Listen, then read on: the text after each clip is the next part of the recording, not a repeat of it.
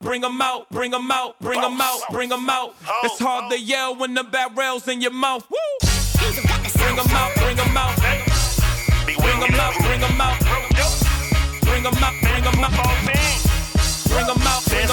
Fiend, the championship run deep in our vein. The entertainment raw and real, cause it's all in the game. To us, you know around the city doing it better than this. Just say look at this, you can look around who better than this. Nobody. Who your team, the Blazers, the Knicks, the Wizards, the Clippers, the Patriots, the Cowboy, Clemson, Tigers, the Chickens. USC, Gamecock, Shamrock, know what it is, man. Triple left a new podcast, just join the game plan. Bring 'em out, bring 'em out. Bring 'em out, bring 'em out. Bring 'em out, bring 'em out. Welcome to the Fantasy Football Fiend Podcast with your hosts Zay, Young Vander, and Bro Joe. What's poppin', good people? Welcome back to the best new fantasy football podcast on the air, the Fantasy Football Fiend Podcast, presented to you by Manscaped. I'm your host Zay. As always, I got the fan with me. Holla at your people, Young Vander. Fantasy Fiends, what's going on out there? And my guy, your guy, Bro Joe. Holla at him, Bro Joe. What's going on, Fantasy Fiend family? Yo, we have an amazing show in store for you today. News and notes. We have your do not draft list. Your get them, drop them, keep them. For you guys that weren't with us last year, you'll love that segment. And we also have our first segment for this year of Tales from a Dynasty. So we got a lot to get into, a lot of entertainment, a lot of good information for you. Keep in mind, get your 20% off at manscaped.com plus free shipping with promo code FIENDS, F E I N S Fiends. The Lawnmower 4.0 is seriously, guys, the best trimmer I've ever used. You don't have to worry about, you know, is it gonna rust because I'm in the shower, you know, no nicks, no patches. She'll love the results and your balls will thank you. I promise you that. They have all kind of stuff there that you can if you're not in the market for the lawnmower, they have all kind of different products and everything that we can use. It's time to step our game up, guys. If you're looking for us on our social media sites, join us in our Facebook group at Fantasy Football Fiend Family on Facebook, Family Football Fiend Family on IG, Fantasy Football Fiend, and on Twitter at fantasy underscore fiend. If you need promos, advertising, want to get information to us, have questions, comments, or concerns, hit us up at fantasy football fiend at gmail. Fantasy football fiend, F E I N. Before we hop into your news, I know that's what you know that would be the norm, but we want to actually highlight the draft that Barry and I had in our league of record. I think both of us did a phenomenal job. I love the team that Barry ended up drafting. I, I kind of wish I was at his draft spot instead of mine, but I love my team as well. I can definitely see us battling that out. We actually end up going up against each other in week one. So the going uh, trend, anytime that we end up seeing each other in the regular season and in the postseason, whoever wins in the regular season loses in the postseason. So that's been the trend. So if I happen to take a L week one, I, I have uh, you know a little bit of consolation, if you will. Barry, you got your um, you got your uh your team up so you can tell the people what we ended up doing. Tell them the drafted team and then tell them about the trade you just made. Well, first, it's a 10 team league, and I was picking ninth. Standard league, no flex spot. It's a two running back, two quarterback, three wide receiver, one tight end league.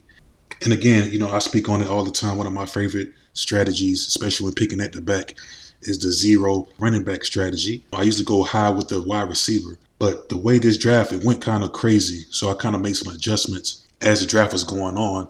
My first two picks were Cooper Kupp and Ja'Marr Chase. Love it. So, love it. so I already start off with the two of the top three wide receivers in the league. It came back around, and you at hold this, one second, Barry. Remember, he told y'all if you can't get two of the was it two of the four best? if I can't get two of the top four, yeah, if I can't get two of the top four, then I'm just not getting any. So he could get two of the top four, which is why he went with that Well, I got- strategy. so that shaped All the rest of his draft as far as I got two of the top ahead, three. I got two of the top Yes, three. So, absolutely. so it worked out even better. But usually in that third spot, I would go with another strong wide receivers. I, I was hoping for like a Tyreek Hill to land here, which he did come back to me. But Joe Burrow came back. And I'm like, hmm, this is different. I wasn't looking for him to be here. So I went ahead with Joe Burrow, came back fourth round with a Trey Lance.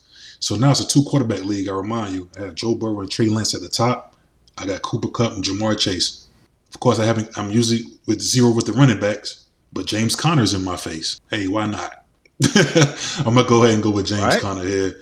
Mr. Came- Touchdown himself. Right. His goal is 20 touchdowns this year. So with the third receiver spot, I did fill in with Michael Pittman Jr., which I'm very high on this year. So that's a great third wide receiver to have to go with the Cooper Kupp and Chase. The another receiver I grabbed was Amon-Ra St. Brown. So I just made a trade that he just spoke of because I was at that Pittman spot. I wanted Kyle Pitts. I did want to have one of those top three tight ends if possible. But the guy, he picked Kyle Pitts right before I picked Pittman. But we just made a deal. I traded him Michael Pittman Jr. and uh, Pat Freiermuth for Kyle Pitts. Accepted that this morning. So now my my my skill positions are crazy. But I said to say this. Usually I'll, I'll draft a team to make moves, but this particular league is a little tight um, when it comes to trading. So Right. I made I draft a team to keep through the through the year. But at the same time, I did draft to make moves. But the guys that I drafted to make moves with were the guys at the bottom of my draft, and those are the guys with the high end upside as far as the running backs. I ended up with Dameon Pierce. I got Rhamondre Stevenson. I got Brian Robinson Jr. I got Isaiah Pacheco. I got AJ Dillon. So I was able to get all of those guys on top of the guys you said at the top. So my starting running backs are Eli Mitchell and James Conner. But I just named to you a few running backs who are actually starters in this league and gon- can be starters in your fantasy team. So Right. these will be the guys.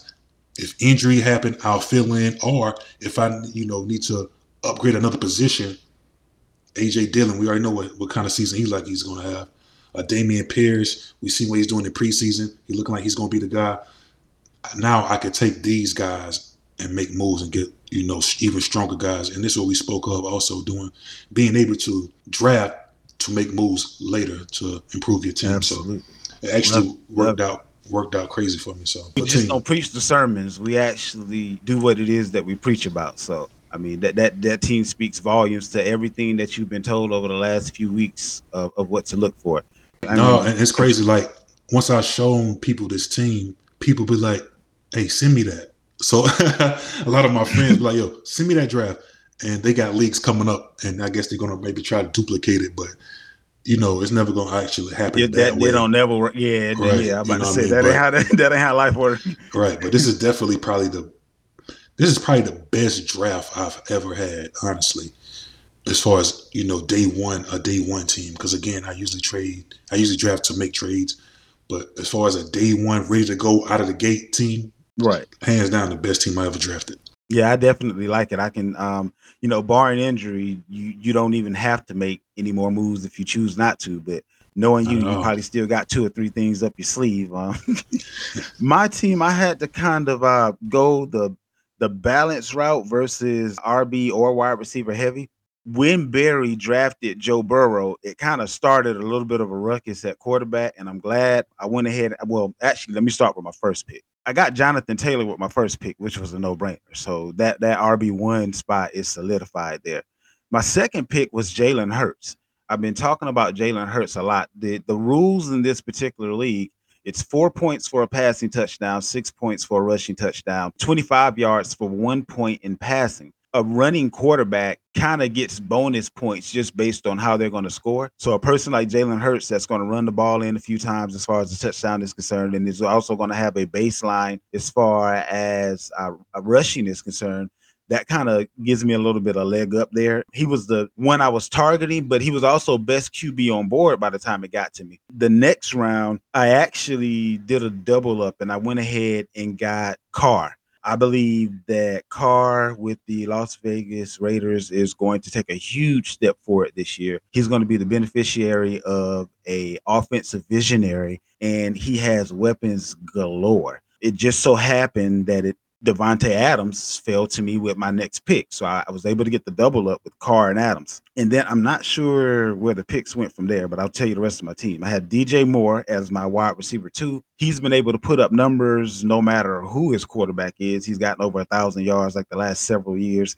Brandin Cooks is my wide receiver three. He is who he is. Same type of guy is more. He's consistent. Doesn't matter who his quarterback is. He's gonna put up numbers. As my run, as my RB two, I have David Montgomery. I also picked up his backup Khalil Herbert to solidify that RB two spot there. And then I started going for value as far as that, you know, bench is concerned. I got Rashaad Penny, a guy that we've talked about quite a bit. I have DeAndre Hopkins waiting in the wings as another wide receiver one that I'll be able to utilize as of week seven. And barring injury, I really won't need all that much wide receiver depth. But I also have Chris Olave and George Pickens, two of the young gunners that I believe both of them are actually going to have some significant roles this year. And depending on how significant, by the end of week one, week two, their value will probably be quite a bit higher than any of the running backs or some of the other positions that I could have picked when they were available. So I'll be trading those guys nine times out of 10 at some point um, for another position. I also have James Robinson as a backup running back, backup quarterbacks. I have Trevor Lawrence and Davis Mills. And Lawrence, I think, is ripe for a breakout as well. And then because I knew that I could get my tight end with my last pick and George Pickens with my second to last pick, I went ahead and did something that I don't normally do. Which is I got my kicker and defense a couple of rounds early, just so it's a set it and forget it position. Tucker from Baltimore, and then I have Indianapolis uh, defense as far as special teams are concerned. So I am very happy with my draft. This is both for now and for trade later. So I was able to put together some of the guys that I was really wanting and looking for. You know, barring injury, me and Barry will end up seeing each other in the playoffs. We'll see how that all works out. With that said, let's go ahead and get into your news.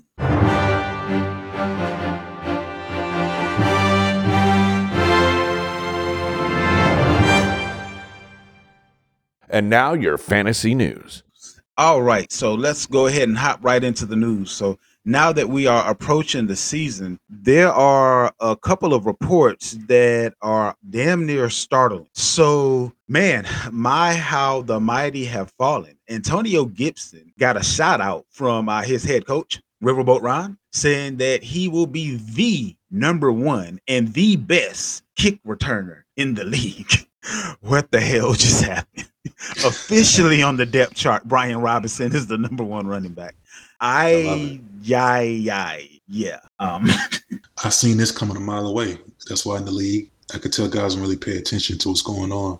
A guy like Antonio Gibson, I mean, why would you, considering the relationship that him and Rivera like they've been having as of late? Um, I was able to pick up Brian Robinson Jr. He's going to be the guy. I mean, like he's going to be the RB one. Who starts there, starting running back at kick returner? Point not just, nobody. Um, you don't give a damn about that boy. it's, it's probably best they trade him. Me personally, I wouldn't want this guy in the locker room because you're really killing his spirit. And you don't want him on the field. I mean, even that kick returner, like, if you're going to kill the morale of this guy, just go ahead and get rid of him. You know what I mean? I don't Not only should- that, but you don't want to kill other people's morale either. Because what you'll do to one, you'll do to another. And I see how you do it, my boy. Like he got friends on that team. Let, let, let's make no mistake about it. We don't know what he did, but you, I mean, there's a certain level of decorum. I would that wasn't necessary to, to, to that was a gut shot. Like you didn't you didn't demoted the man all the way down to special teams, and then you go and I, I don't know if it was a tweet or if it was an interview or whatever that was going on, but he's the I mean, number one. did you- I mean, did you see what Andy Reid said about um, CEH? I mean, um, he was asking about you know Nah, I didn't see Pacheco. that. Yeah, I saw that. They asked him about he was he's speaking up Pacheco, you know, saying how good of a runner he is, how fast he is, things like that. Mm-hmm. And they asked him, "What about CH?" He's like, "He got good personality." Oh wow! I mean, and that was it. Hit Like, personality. you know what I'm saying? So Yo. like, tho- those things are something to watch and pay attention to. Let's address that. It's not in the news, but it is definitely newsworthy. Do we see Pacheco taking over early, or is this just a motivational tactic on one by Andy Reid? Because what I've read is that CEH is planted as the number one right now, but he also gets hurt a lot. So I don't. I mean, you know, I think he'll see some touches early on. It seems like Jerick McKinnon is the third down back officially. That's what it seems like. It's like Okay. on third downs in the preseason. He was a guy on every third down. He was on the field. so they got a full committee now. Basically, what's. It- exactly. And with the injury to Derrick Gore, I think Derrick Gore had an injury. Ronald Jones like he's going to be on the bubble, a possible cut, but now he may be able to make the team due to I forgot about Ronald Jones. Damn, You see what I'm saying? So- for real. right with the, with the injury to Gore. That may have saved him, so he may be on the team as well. So it's a crowded, a crowded backfield. Actually, in our league, I got Pacheco. I'm, I'm probably gonna move him today. I got somebody, you know, acquiring, so I'm probably gonna move him for a little small wide receiver, maybe a Claypool or something. And, I already and know that'd what you got in mind with that, and I don't know why it Yeah. didn't happen before when that person been asking for a running back. That just makes sense. That's what we call a match made in heaven. You know, it works for both parties. It's it's obviously equal. Let's go ahead and knock that out. Another surprising move as far as depth charts are concerned. The stud Breece Hall is number two behind Michael Carter. Now this threw me for a loop. Like I didn't see this one coming at all.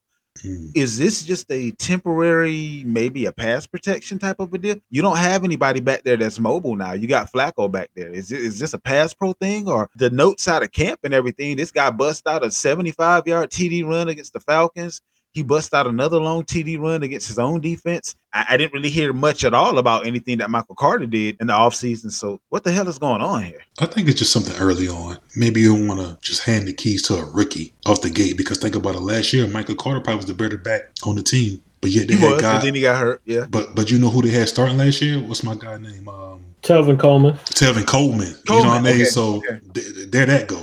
True. They did Maybe- start with Coleman. They started with the, Right. the elder statesman and then moved it on. Okay. I see what So you're saying. They- They maybe have that- Yeah, so maybe that's what this is. You know what I mean? I, I, I see Breece Hall definitely taking the reins in that backfield moving forward, though. They're just using the best practice. Like this is somebody who's going to definitely be the bell cow of their offense. I know Zach Wilson isn't the best quarterback. I feel like he just gives them more to offer to kind of play to what Breece is really good at. Breece can, play any scheme. He's really diverse, but Zach definitely brings a RPO element to the game. That plays a little bit into it. And also too, like this offensive line, losing Becton, even though they got Duane Brown, who's the OG, and really helped my team out a few years ago. It's just been devastating. You don't know quite yet what you got. I think they're trying to take the healthier approach to seeing, you know, giving it 50 50. But again, to what we just said, like we see it with Tevin Coleman. And then when Tevin Coleman out, there was just him and the other guy, I forgot the name. And then before you know it, it was just the, the Michael Carter show. So I don't read much into it, but I think Zach Wilson being hurt kind of puts it a little bit on hold what he can do. He gets a little bit more pretty much with Zach. I think obviously with no Zach, this is about to be an eight man box. We already know it's a statue right there with Flacco. And they're gonna just tell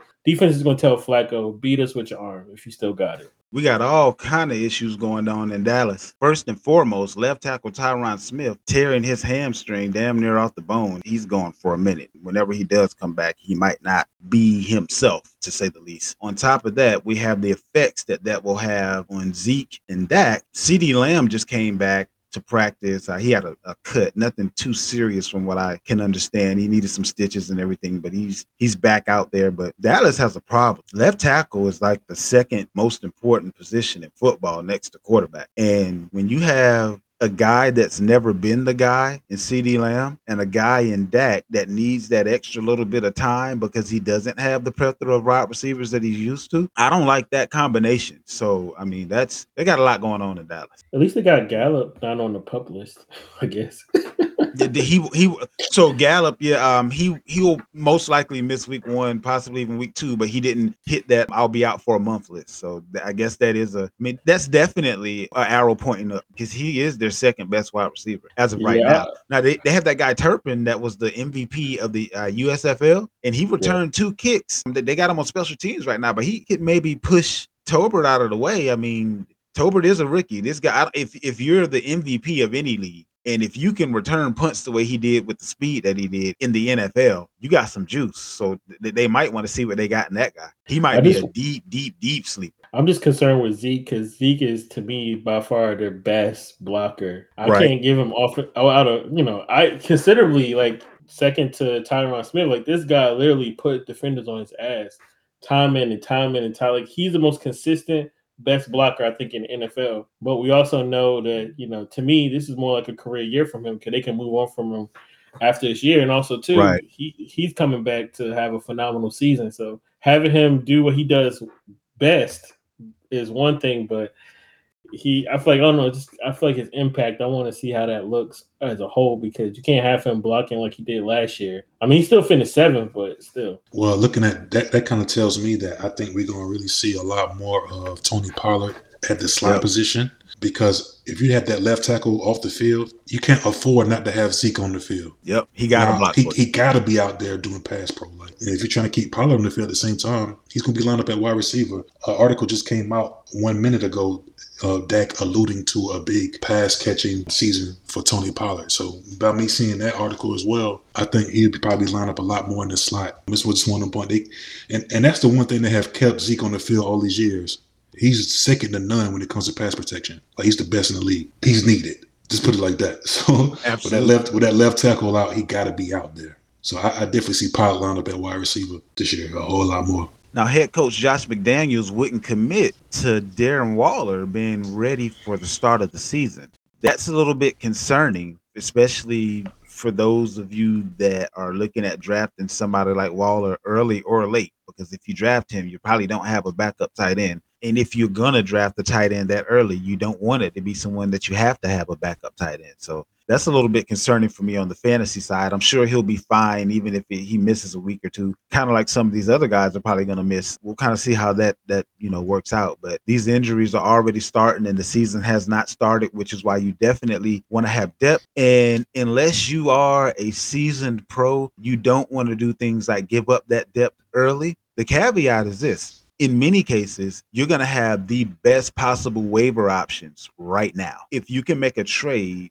to get your starting lineup to be a little bit better, and then you can backfill your bench with guys that you would have drafted if you had more room. Now is the time. That waiver wire is going to be bare once a few weeks go by. Honestly, after the first couple of weeks go by and people kind of see what's there, but you probably right now have some of the guys that we've been talking about as sleepers and values. If you've already done your draft, you, you probably have some of those guys right now on your waiver. So now's the time to pounce. I know some people, you know, draft a team and then the thought process is, well, let me see what happens before I make any moves. But once you see what happens, I've also seen what happened. The person that I might have paid a little bit more for just because they were my guy in my own mind. Now that I see that they ain't gonna do shit this year, good luck with me taking that player. So sometimes you mean now is the best time, and then times sometimes you're on the opposite end of that, and you should have held off. But in my experience and for the way that I like to play, there's at least and most most likely one trade out there right now where you can give up players where the person that you're trading with thinks they got over, but you already see somebody better on the waiver than the person that you gave them to open up a roster spot. Just something to think about, you know. No, it's definitely one of those things, kind of like what you alluded to, where it, it, it goes both ways. Um, sometimes, you know, a lot of people say, "Well, I'm gonna wait till week one and then see what happens." That could go both ways. You can go the week one and you can lose value on some guys, and then you can, you know, what I'm saying, you can gain value. So you can have some guys that you like value go up, but then they can lose a lot of steam going into the season as well. So you kind of like to make moves while the iron is hot. You know what I mean? So like say for instance like Dameon Pierce, I mean he's the hottest name, one of the hottest names on the board Right. right now. So it may be wise for me, I think about moving him before the season starts. That I don't go think both he can outperform where his name is right now. right. It- it he's- go- that- but that could go both ways. right yeah, now. it could go both ways. I can wait and try to maybe gain more value, but then he can go out there and, and look lost and then Can you though? Because news is Yeah. currency. Right now is when everybody's paying attention to fantasy news. You see that name in almost every article, on almost every podcast. If he goes out there and is good for a rookie, but not great for a fantasy running back, he loses more value than he has right now. It's almost one of those hot potato type things. Like Mhm. if you get the true value of a back end RB one or a you know high end RB two for him, that's the most you can actually hope that he would have actually become. But if he doesn't become that, you got over. So you either got what you were supposed to get, or you got over if you make the move now. Nah, but you, you, may can get more value for him because, all right, he's hot right now, right? His name is hot. Mhm. But let's say week one against the Colts, he gets 150 yards and two touchdowns. Now he's he's gone. He's on Pluto, Right, You know what I mean? So now, But what if he gets 60 yards and no touchdown? right? That that my point exactly. Though, so I'm saying it can go both ways. So you have to figure out what's best for you. Right. You know what I'm saying? So he can go out there and knock it out the park. And then again, he can go out there and stink up the field. And now, you know what I'm saying? Either you got over on somebody or you didn't. You know what I mean? So in my mind, that defensive core, really good rookie or not, they, they don't really let too many teams run on them in general. If he goes off on that team, you deserve whatever you ask for him at that point. it may be a cold shower after week one, just based on the defense he's going against and the way his name is being touted. It's like, well, this kid can't be stopped no matter who he's going against. Mhm. But I've seen I've seen some dudes get stopped by the Colts. But that was a Matt Ebers top ten defense. That's now with Chicago. I don't know what Chicago gonna look like this year. And, and also the best defender on the team is actually may not be around for week one. Leonard's hurt. Yeah, the new Shaquille Leonard, that is. Yeah. He's Ew. been, yeah, so he might not Oh. even be in it. So it, you That know what I mean? changes things because he Correct. is their run defense. He's the cog that makes that machine go for run. De- okay, nice and a little nugget right there. Maybe you do hold on to Pierce Patel after week one. We'll see. We have a few wide receivers to kind of throw out there real quick. Julio Jones is playing fast and looks smooth with Tom Brady. They've already clicked as a quarterback wide Hmm. receiver duo. So we'll kind of see what happens there. Drake London, he didn't practice Thursday. He hasn't practiced now for a little bit. We don't know what the likelihood is of him being ready for week one or how long in general he may have that knee injury or you know those those knee injuries, those ankles, any any of those lower extremities that can kind of linger throughout the season. So, you know, he's one of those guys that you may want to kind of take pause on, in my humble opinion. Another guy you want to take pause on is Treylon Burks. He's missing practice due to an undisclosed issue. I told you guys like a month ago that this dude scared me, and I, I wouldn't I wouldn't touch him with a 10 foot pole. And the closer we get to the season, what did they say? The sum of all fears um, has added up to exactly what I thought it was going to be. Not saying his career is doomed, but he would be a guy that maybe I pick up off the waivers later on, or I, I trade for later on. I, I wouldn't draft him if um, I, I don't have a team yet. Dynasty, that's a little bit different. You're looking at the long haul, not just what's going on today. But this this guy isn't starting out on the best of footing. Drake's been out two weeks with this injury, and it was said to not be serious. I mean, I don't see from what I'm reading anything that would keep him out till week one. I, I like him. Uh, obviously, we all like Drake London. I would hope most people like Drake London. I think I don't. his what? I said I, Drake. No, no, no, no. I'm sorry. I'm sorry. I'm sorry. I'm sorry. I, I was. I thought you said Treylon. Bur- I, I heard Burks. Oh. you said Drake. I'm sorry. I'm sorry. No, I'm sorry. with- My bad. With Burks, I just I'm I'm already, you know, I had all the praise for him. I just thought he could kind of acclimate to the NFL, but it's one of the things like these smaller schools, these smaller programs, like you just you just see the difference. You look at somebody like a, a, a Robinson, for example, with the Redskins, go from Alabama to starting running back in the Redskins, and then you have this Arkansas player. No, no shade to Arkansas as a program, but now Treylon can't even really come on to the you know to the NFL. Like it kind of sucks, man. Programs really do kind of tell a tale of how the level of competition really doesn't tell you what somebody can do in college versus the pros. And a lot can be said to you know spread quarterbacks, but that's a different story. But it is Burks thing. It, it ain't looking too good. Uh, he a hard pass for me in in all formats. That about does it for your news. Let's go ahead and get into get them, drop them, keep them.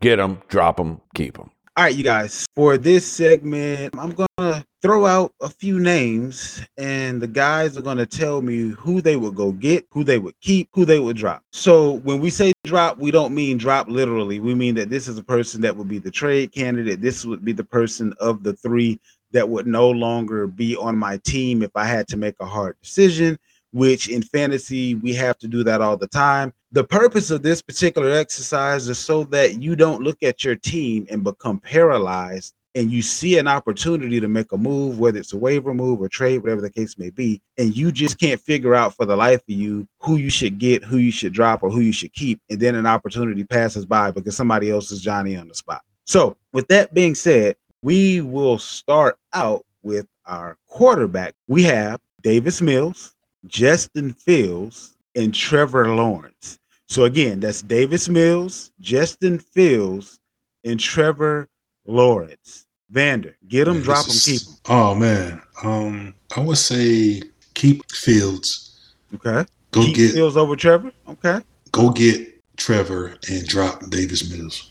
I, I had the same thing. Yeah, Okay. it's ugly. It's ugly, man. But But look, somebody got to make that decision right now. Right. Especially, you know, when you're in those super flex or you're in those two QB leagues and you mess around and don't realize how fast QB is going to go. And and now you're trying to figure out, you know, who your second and third QBs are going to be, and the, the pickings get a little bit slim. You know, it, it can happen to the best of us. So that's what we got for the quarterbacks. With running back, I have AJ Dillon, Rashaad Penny, Dameon Pierce. Get them, drop them, keep Hmm. I say keep AJ Dillon, go out and get Dameon Pierce, and drop Rashaad Penny. We two for two, so I'm gonna add further context with the drop, the drop penny. I think it. I think this is the prime time if you already had drafted or you're in dynasty to trade Penny. Though Penny had an explosive last five games, that is an anomaly of what's about to happen. We also got to figure in Carson. There was no Chris Carson to, to supplement him, so he had the likes of DJ Dallas and Homer behind him while he was getting his totes. Kenneth Walk, Kenny Walker, though he did have a surgery, he will be back. It wasn't something as serious, and I just don't. I don't believe in Penny, and that's somebody who likes the team. So this is a prime opportunity to get some extra extra draft uh, currency from trading him or getting a, different, play that you like. Joe, we're gonna let you go first this time, just in case y'all got the same answer again. So we got Tyler Allgeier of Atlanta, Isaiah Pacheco of Kansas City, and Brian Robinson of the Commanders. Get them, drop them, keep. Them. In this one, I'm going to keep Pacheco. I'm gonna keep Robinson, drop Allgeier, and go get Pacheco. What say you, Vander? Uh, I'm gonna do. I'm gonna keep Robinson. I'm gonna actually drop Pacheco instead and go get Allgeier. I think Allgeier have a, a smoother ride to the top of the to the uh, the depth chart than uh, Pacheco does. Because right now he's like third on depth chart behind CH and uh, Jerick McKinnon. Even though Allgeier is also third behind Cordell Patterson and Damien Williams, I think that would change when the season starts. He's already, I think, gonna be ahead of Damien Williams. And then we know already know that Cordell is not your typical running back as well. So he probably fit the he has more of a running back body and you know in, in that in that group. So I think I will go get Allgeier instead of Pacheco. Let's go ahead and go to the wide receivers. We have Allen Robinson, Michael Pittman, Michael Thomas. Allen Robinson, Michael Pittman, Michael Thomas. Get them, drop them, keep Vander. I would keep Michael Pittman. I would go get Allen Robinson. I actually would drop Michael Thomas. Okay. Um, and Michael Thomas probably the more talented of the three. People would say a couple years ago, but I haven't seen him play in two years. So Allen Robinson is, is a is a great talent. He's probably going to be comeback player of the year this year. He's in a better system, uh, better the best quarterback he ever played with. So I think he's going to take off. But as far as Michael Thomas, he's already banged up again. All these lower extremity injuries with him, ankle, hamstring, knees, like I would drop him. So I haven't seen you play in two years, and you already uh, drop him. That's that's my Joe. What Yeah. you got?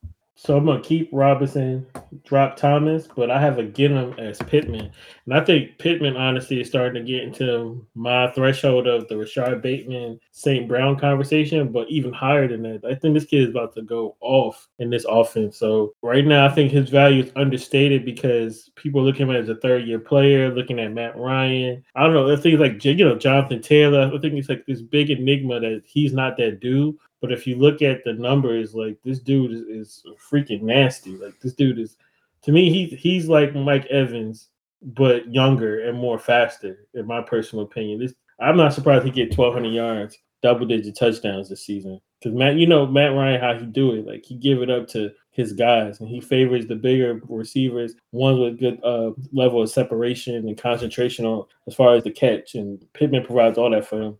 Lastly, we have the three rookies George Pickens of Pittsburgh, Chris Olave of the Saints, and Wan'Dale Robinson of the Giants. Hmm. Get them, drop them, keep them. Redraft redraft version. Olave, Wan'Dale, and what was it? What was the third one? Pickens. George Pickens. Wow. I probably would keep Olave, go get Wan'Dale, and I probably would drop Pickens, even though I love, absolutely love Pickens.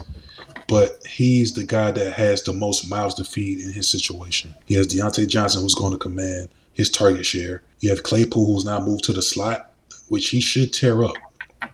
He's a big slot. You got a 6'4, 6'5 slot. Yeah. Um, you have Freiermuth, who uh, caught seven touchdowns last year at the tight end position. And then you also have N- Najee Harris coming catching balls out of the backfield as well. True. Um, And Pickens run first team. yeah, he's extremely talented now. Next year, once they get rid of Claypool, he's going to take off.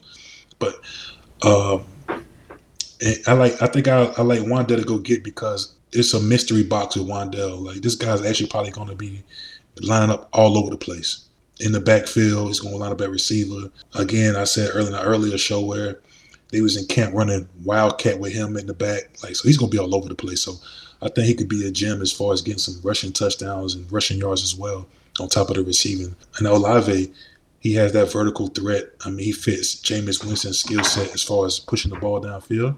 He could very well be the number one receiver going into week one with Michael Thomas's injury being a, a mystery. So that's how I would call it. Olave as a keep him, Wanda as a drop him, and then Pickens as a get him. So I'll start with Wanda. To all those points Van is saying and being in a high octane offense, watching the preseason games, they've used every bit of every receiver they had on the team. Um, it's not to be vindictive of what they're going to do during the regular season. It might be vanilla. To me, will favor Pickens because Pickens, to me, he's clearly the best wide receiver on that team. Like it, it's not even a question who's the best. Hold receiver. up, hold up. So he's better than Diontae Johnson? Yeah, I think so. Okay. he's doing I'm- he's doing every every bit of what Diontae's doing now. I'm What logging out. I'm logging out.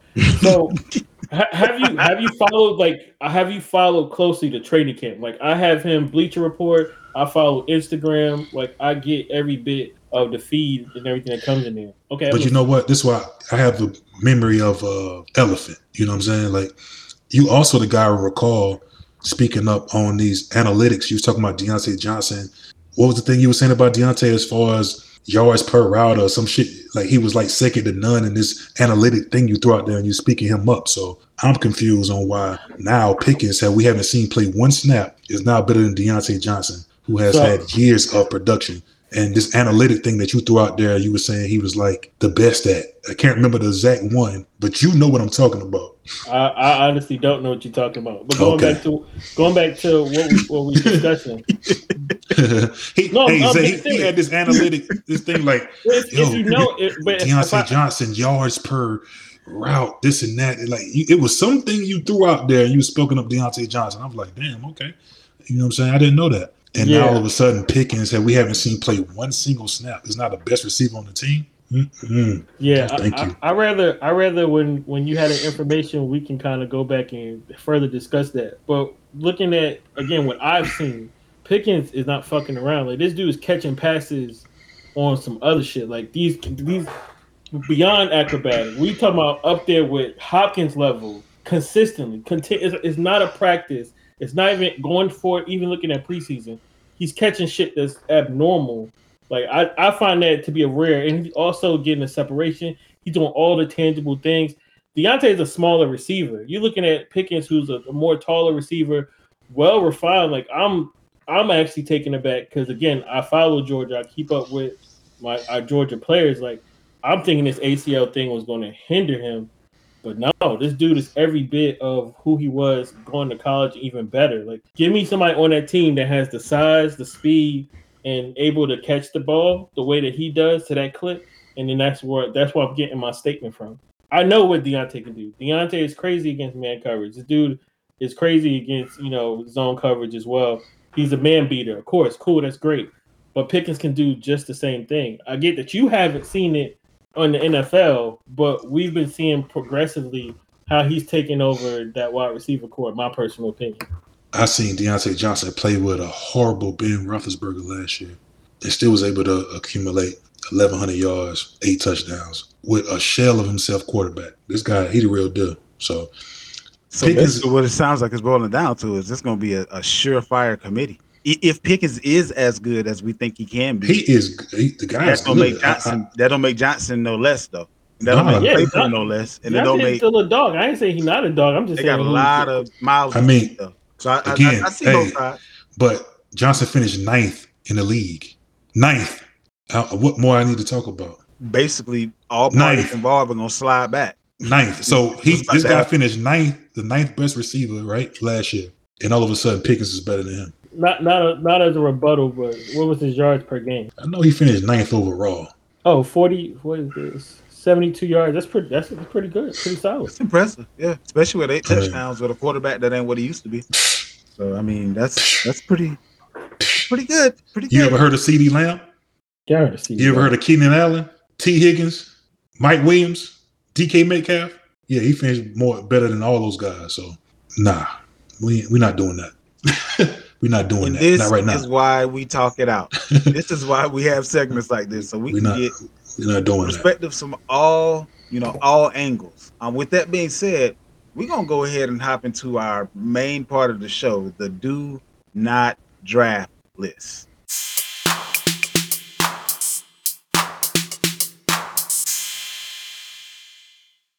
The do not draft list. We have a you know a couple of guys that based on ADP or based on situation that we are just not comfortable with having on our team at this moment. Doesn't mean that you won't trade for them later. Doesn't mean that you wouldn't pick them up off the waiver if they were there in some cases.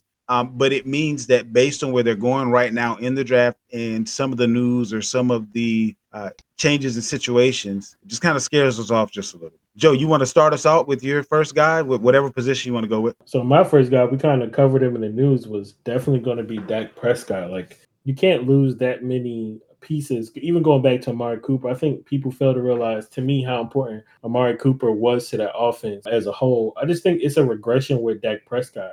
A regression for Dak Prescott isn't bad, but for we're looking at his draft position, where people what tier he is as far as draft position, I just feel like it's more better available. You know your picks on my personal opinion. I agree, and I see your Dak, and I raise you CeeDee Lamb.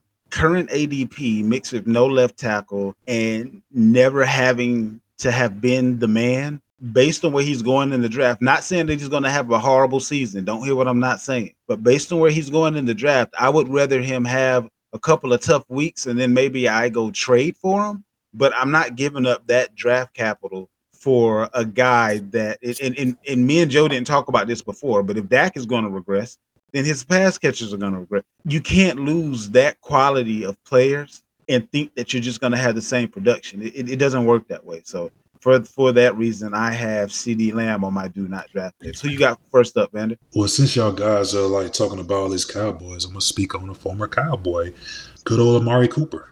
This is a guy I would not draft. Okay. To I mean, his quarterback situation we see, we have the numbers now. He's suspended for 11 games, and now that he's playing with a Jacoby Brissett, I don't think we get a chance to really see a full Amari Cooper. You know, in that offense, um, I think they're gonna kind of lean on the running game early on. They got 10 running backs. They might as well. Yeah, and I mean, you got guys. I mean, he's a 29th. He's going like 29 as far as receivers. But you have guys like Adam Thielen, uh, Jerry Jeudy, Juju Smith-Schuster. A lot of these guys, even uh, Gab- Gabriel Davis was going 28. You know what I'm saying? So a lot of these guys, I would choose over uh, Mari Cooper in my draft. So my next guy up is J.K. Dobbins. I think J.K. can have a pretty good season, but I don't like where the news is going for where he's going to start.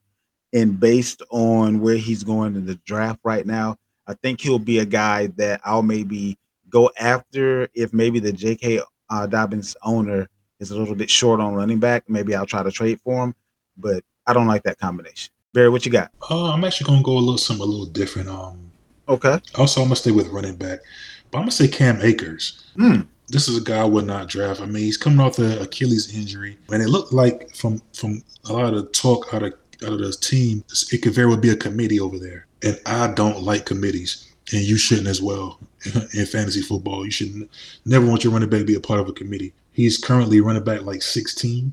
So then you you know you have guys that are the likes of James Conner who's 17 on that list, David Montgomery who's 18, Breece Hall who's 19. Basically, I will take these guys over him. So a lot of times, you know, a lot of people they, they draft what they see. And just because you see Cam Akers' name lit up as the next running back available in your league, you should leapfrog him, reach down and grab a James Conner because he's going to be a lot more profitable for you in your league moving forward. So definitely don't draft Cam Akers. I got DK Metcalf and Tyler Lockett, both on my do not draft list. They, they, they don't have a quarterback. And until that changes, their talent doesn't matter. Joe, who you got? Chase Edmonds, actually. I really think that it's overstated, like um, how much money he got and everything else. Mostert has really been impressive in camp, and I really think that those two might be a one A, one B throughout the season. So I honestly wouldn't. I would fade him and get somebody in that same, you know, ADP that's a, a more have more gra- a firm grasp on the role. I have Kyler Murray on my do not draft list.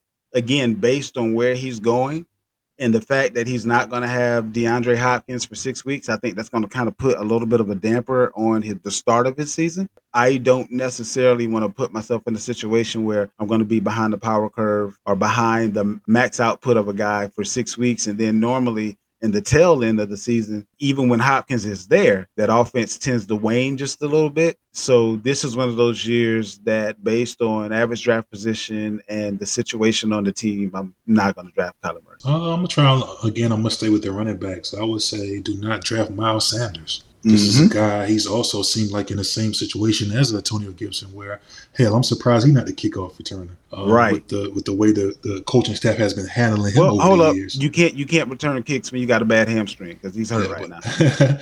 uh, they've been speaking up Gainwell a lot, in that he's been see- receiving a lot of first team snaps and things of that nature. Committee at best. And, I mean, that's the best situation for Miles Sanders. He's not going to be the hog in that situation. Um, it's even been some rumblings about Philadelphia making a trade for Kareem Hunt.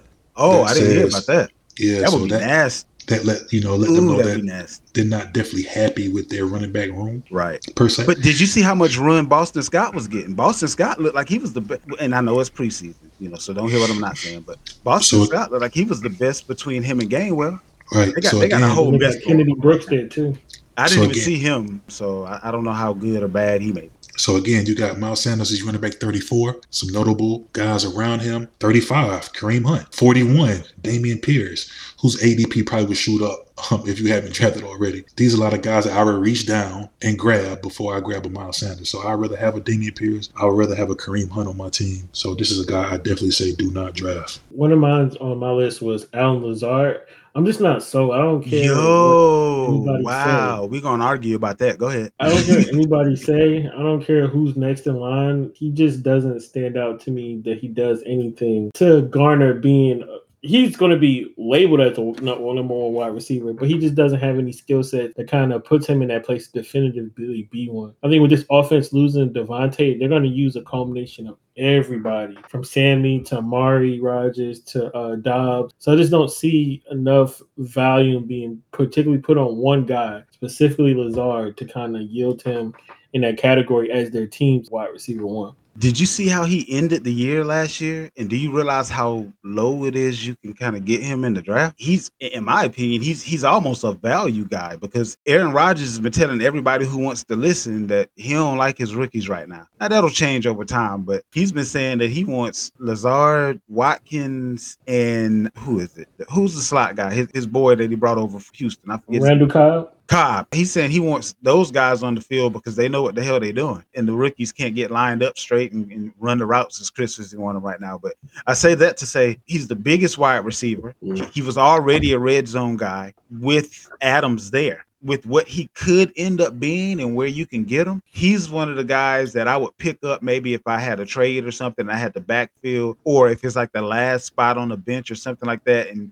I can kind of tell how many targets he gets week one, whether or not it's going to be worth holding on to him. Just, just my humble opinion, your list, but my humble opinion on that. No, but my thing is, well, what I take into account is I've also heard Aaron Rodgers swear up MVS for two seasons, and then we've seen how MVS playing out. Is- I But think that's on MVS though, because he dropped the ball. I mean, I think the main thing is we we knew like going into like the Flores offense, we knew he spread it out to everybody. He just had the the benefit and the ability to have somebody like Davante Adams. So I think we get misconstrued like, oh, look, well, all these targets are very vacated. No, LaFleur, LaFleur naturally loves to give it to everybody. He just had the benefit of having Adams for three years that he could just work around Adams' skill set. But you know, not having Adams, that's, that's a, it's going to be telling what that offense looks like. You got anybody else on your list, Joe? I had uh David Njoku. Um, I'm quite sure you're gonna be a For free the same, agent for the same reason as Cooper. it's not even just that. I honestly think he had all the potential in the world. He had to be like one of these freakish tight ends and everything else. I just don't. I just don't see it. I don't. You know. I mean, I get you know the success he had the last season and everything like that. But it's more so personnel grouping and the lack of healthy, you know, bodies at receiver that played into why he was able to have a better season this year. I don't expect those same numbers as him as the guy, but also too, I you know I'm big on Harrison Bryant, so there's that. And I have two more guys. I have Carson Wentz. With Carson Wentz, he's just helter skelter here, there. You know, some days he's good, some days he's not. I don't know. I, I think that Riverboat Ron is going to kind of pull the reins on Wentz, and he's not going to be able to just, you know, do what makes him fantasy relevant, but makes a coach cringe. I don't think they're going to give him that much leeway. So I would curb my enthusiasm as far as Wentz is concerned. And lastly, TJ Hockenson. TJ Hockenson, we got to realize when he put up big numbers, he was really one of the only game in town. St. Brown is stepping up. They have DJ Chark there now. Jameson Williams will be back at some point in time. They, they have a nice little wide receiver core. They have one of the best running backs as far as catching the ball. He had 53 receptions last year. Speaking of Swift, there are just so many reasons why TJ Hockenson simply can't get the amount of targets that kind of made him a popular darling tight end, if you will. I wouldn't draft him where he's going right now either. I mean, that's all I got on my list. Barry, you got anybody else? Uh, I guess I'll have one. I'll throw one more out there. Do not draft Mac Jones. I'm sorry. Okay. Um, okay. Being that these guys are confused about who's doing what over there. Um, I'm not happy with Patricia calling plays. Hell, Me I'm not either. happy with Bill Belichick calling plays. I can deal with Bill, but Patricia is a no for me. But he's a defensive guy. So why would I want Who? to call him my offensive plays? Bill Belichick. He's a defensive guy, but that means he also knows the offensive plays that'll work against the defense that he That, sees. that also means you shouldn't be calling no plays. We're not doing that. You- he- he I'm not getting it. Rex Ryan calling my offensive plays. Just not gonna do it. You know what I'm saying? Like I don't care how great of a coach he is. I'm not No. comparing Rex to Bill on any level. So. These oh, are ahead. defi- what I'm saying is defensive minds. These are defensive minds. They should have no reason calling no, no plays. Period. I mean, there's so many coordinators that's out there available. Hell, the Rams just hired um, who they hired as a consultant to work from home. Uh, Jay Gruden. Oh, I, I He could have didn't hear been. about that. He could have been somebody that come in and call some. Oh, plays the, for the you. former head coach for right, the Commanders. right.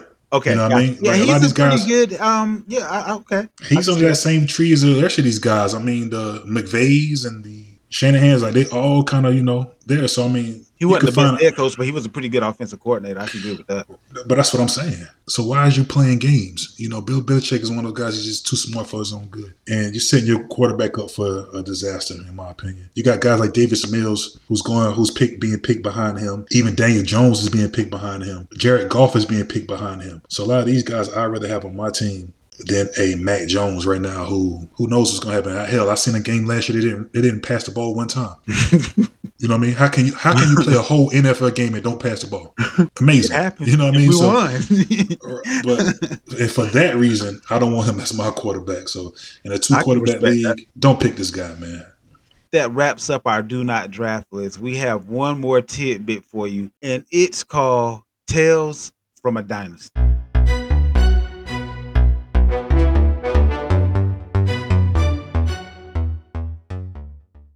We're all in various dynasty leagues and things of that nature. I just joined a dynasty league that I can say it's probably going to quickly become one of my favorites because if you think we talk shit, have vitriol when trades are made, and I mean, this league is different, but I like it. I like it. I like what they got going on here. I think I'm a fit right in. This is the thing. I took over the worst team in the league and kind of gives me a little bit of a reclamation project, you know, make a few moves here and there, things of that nature, see how fast I can get a team versus starting from somewhere near the top based on, you know, my draft, getting a team that had an absolutely horrible draft and turning it into something. This is a reclamation project. We we don't have a pathway to the playoffs based on the other teams that I've seen this year. But with that being said, I made a trade that some league mates are saying makes sense. Some are saying it's batshit crazy. I have my rationale, and I understand it's a little bit unorthodox. But let me let me give the overall big picture of what's going on here. It's a super flex league. I had literally no quarterbacks. This was an eight week draft. Somebody drafted for eight weeks. No, no. Okay, so let me take a step back. I had Kenny Pickett and Drew Lock. So no starting quarterbacks. Over an eight-week drafting period, somebody decided in the Superflex League that they just were going to punt the quarterback position. So again, no pathway to, to victory in this particular league this year. So I had to make a tough decision. I have quite a bit of young guys. As far as running back is concerned, pretty much I have the whole Rams backfield drafted with Henderson, Akers, and Kyren Williams, Eno Benjamin, Dameon Pierce, Isaiah Pacheco. As far as wide receiver is concerned, Wan'Dale Robinson, George Pickens, Chris Olave, Christian Watson, and Devontae Parker. I also have Tyquan Thornton on the IR. And as far as the taxi squad, which for the dynasty leagues that have a taxi squad, that's where you can kind of place rookies for a little while and they don't have to take a spot on your actual bench. And that is Romeo Doubs from Green Bay. I have him kind of sitting there. So I needed to make a move for several quarterbacks to be clear. So what I did was I had CeeDee Lamb, and CeeDee Lamb was kind of the talk of the chat. So my thing is this based on what Joe said earlier,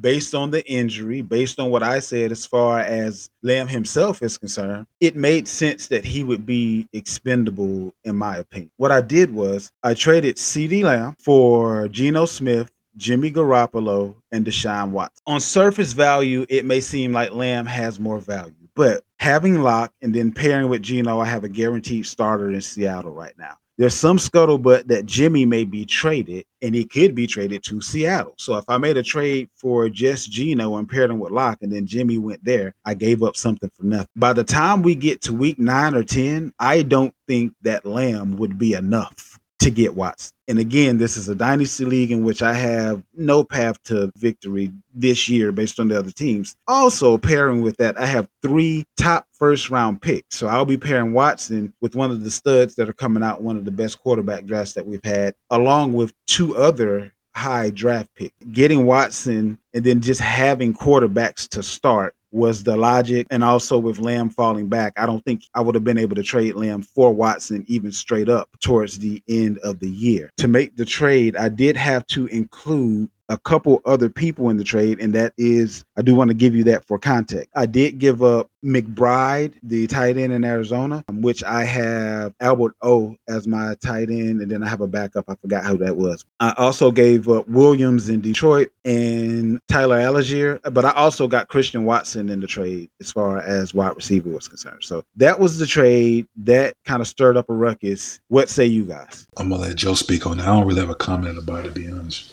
honestly said uh, something like dynasty it's like that you you going to value the quarterback like 11 games isn't that to me as far as the grand spec of things what you get what you, you acquire out of watson and depending on how long this league is going to be active you get a, a pivotal piece getting a guy like that and honestly, I don't feel like you gave up too much. Looking at like McBride, I like McBride a lot, but I do think Ertz got a year, maybe two years in him, as long as he's in Arizona before you know he fizzles out. Williams, I think he's going to be a really good player, but with as many mouths to feed in that offense, I mean, what are we really expecting to see from him? Allgeier, too, I think, you know, he, he could be a good player. He could be a decent player. Like I said, he has a high ceiling, in my personal opinion. A lot like Michael Turner to me. Like, he, he just reminds me of one of the little, little stocky, big, you know, short dudes that can just, you know, get it done on the ground. So I think he has tremendous upside. But again, I don't think people are going to see him get as many carries as people would expect. I essentially look at it as CeeDee for Watson. So if I'm looking at it that way, I mean, in the super flex, you got to take the value of Watson over CeeDee, Especially do, when you have zero quarterbacks. As much as we've been saying things wrong about CeeDee, if by some chance CeeDee, I think CeeDee's upside is so high. I don't know if I would have used it this particular trade because let's play devil's advocate to what we feel like we know sure. is more likely to happen. If he performs anywhere close to um, how he played last season, but he's given the target he makes the most out of, he might be, can we say, a top eight wide receiver, if not better than that? If he plays okay. to his potential, it's asking a lot. Like we can't. No, no, no. So, so let's run with that, right? So, so then the question becomes: let's say he becomes all that he can be. He's the top 10 receiver now. Okay. Right. Do you think that in a super flex league that is tighter than ours is, I'm going to get a quarterback that's better than Watson for Lance? Yeah. Because that, that's that's the main question. Like, so who's better than Watson? First of all, the, the guys that I consider to be better were never even in consideration because they wouldn't they wouldn't on the block. They, they they weren't even offered to. The other guy that I was offered at quarterback was Justin Fields. The other guy that I was offered at quarterback was Mariota. The other guy that I was offered at quarterback was Brissett without Watson.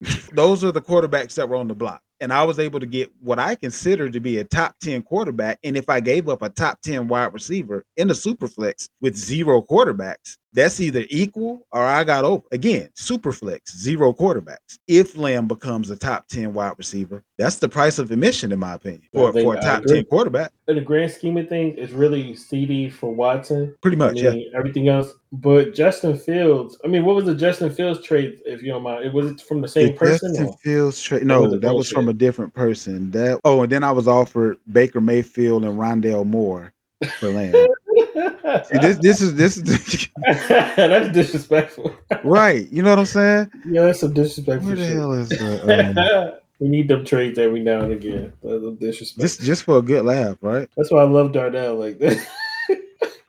Darnell is my disrespectful. He's the most disrespectful guy in our other dynasty. Yeah.